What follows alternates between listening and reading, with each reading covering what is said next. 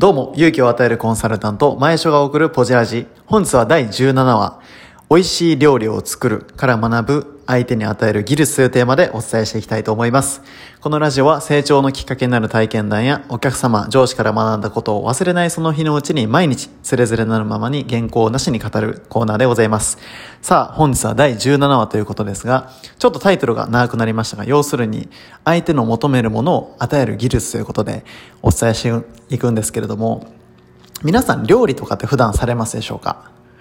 私も一人暮らしになってから始めたのが料理一つ。もう本当に何もできないところから始めましたので、不安だらけで最初はもう指切っちゃうんじゃないかというね、ぐらいの危ない包丁の持ち方をしたところから始まったんですけれども、やっぱ料理するにあたって、まあ、これって自分で作って自分で食べる分には、まあ、いわゆる自分の好きなものを作ったり、特にこう、やば、なんでしょうね。あの、気を使う必要は全くないわけなんですけれども、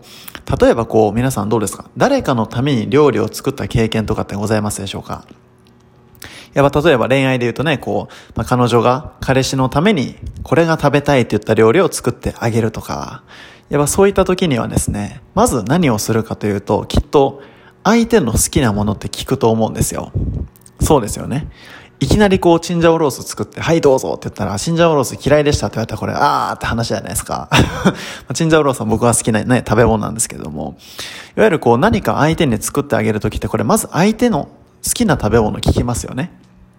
で、その好きな食べ物言われた時に、それに合わせて自分の持ってる食材をこう合わせて作ったりとか、その食材がなければ、まあ自分でこう取ってきたりするわけですよね。まあ、こういうまあ料理の話があるんですけれども、なんでこういうテーマで今日お話してるかと言いますと、ちょうど今日ですね、あの非常にあの前向きで優秀なあの学生の方とお話しする機会がございまして、まあ、その方もちょうど就職活動に入って、いわゆるこういろんな企業をちょうど見てるタイミングだというふうにおっしゃってたんですね。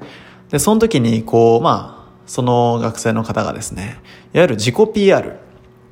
どんな風に自己 PR をすればいいでしょうかというこう質問をくださったんです。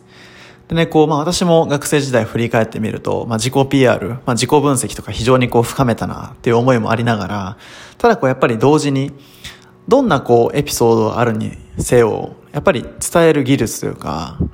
こう、まあ私もグループ面接とかですごいこうもったいないなと思ったあの学生がいたり、自分自身も失敗したなって経験もあったりするんですけど、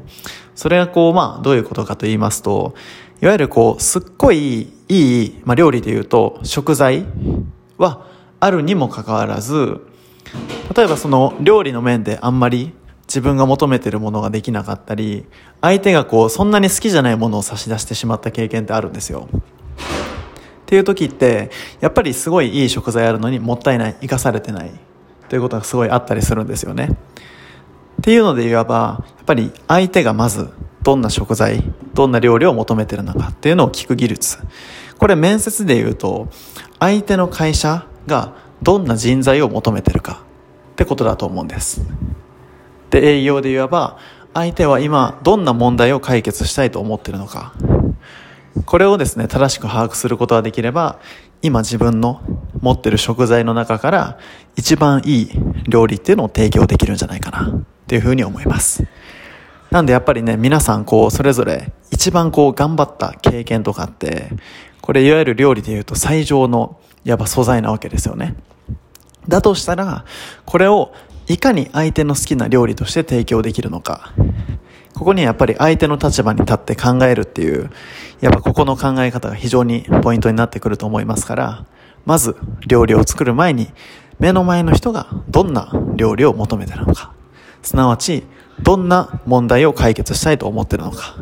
どんな人を求めてるのかっていうのを聞く技術からしっかり磨いていくことで最高の皆さんの食材が活かされる、えー、ご提案になるんじゃないかなというふうに思います。私もね、こういろんなあの、年齢問わず、今日も学生の方のこう姿勢からすっごく学ばせていただく部分がありましたので、まあ、ここでのね、あの経験をこれからお会いする方にも、しっかりこう価値として届けていけるように、えー、明日もまた最高の一日にしていただきたいと思います。今日も一日、えー、皆さんお疲れ様でした。また明日からも頑張りましょう。よろしくお願いします。それでは、ありがとうございました。